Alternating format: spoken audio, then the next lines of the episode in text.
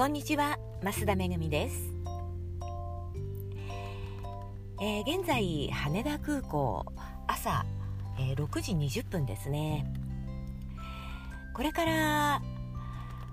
神戸に日帰りで行ってきます。で神戸の出張はね1月2月3月と、えー、3ヶ月連続で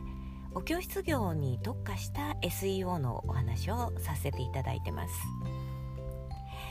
1月はね6時に羽田空港に着いても真っ暗でねすごい寒かったんですけれどもまああれから2ヶ月経つと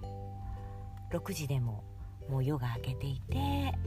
ー、寒さもねそんなでもないです。で今日はえ昨日クライアントから連絡をもらってまあ検索の順位がねあの1位だった人がいなくなっちゃったんですけどっていうねお話があったのでえそのお話をしてみますね。えまあ、彼女から昨べいきなり連絡があってこうこうこういう検索キーワードで1位にいた人がいなくなっちゃったんですけれども何かこう Google に嫌われるようなことをしたのでしょうかっていうことでで私もその人のブログを見てみました。まあするとねそもそも1位になってたのが私にしてみればちょっと不思議な、えー、ブログだったんですね、まあ、タイトルとか説明文とかまああのプロフィールの部分とかも何もねその検索されるキーワードがない。あこれじゃ検索されないだろうなとで、えー、毎日更新している人だったんですけれども記事のねタイトルの一覧を見てみたんですけれどもそこも、まあ、そのお仕事の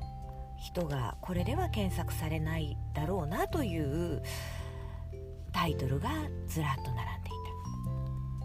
た。まあ、書いてる内容としてはうーん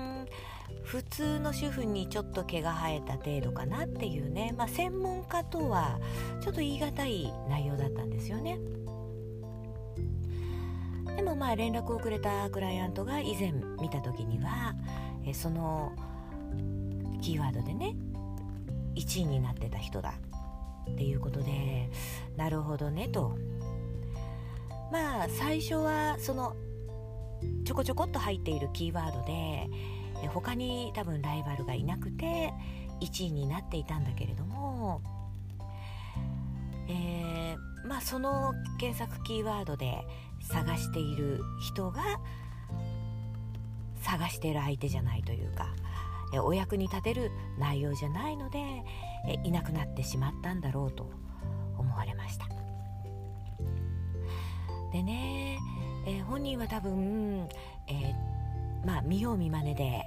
やっているんだと思いますけれども毎日更新してるのにねすごい残念だなと思いました。まあいつもお話ししているようにそのブログのタイトルも大事だけれども日々の、えー、記事タイトルも重要ですしそれからね一番重要なのはやはり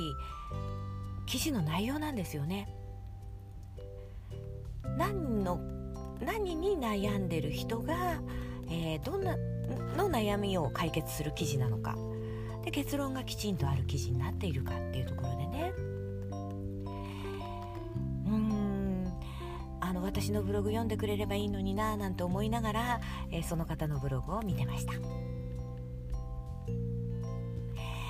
え今日はこの辺で終わりにしますね。それでは神戸に行ってきます。最後までお聴きいただきましてありがとうございました。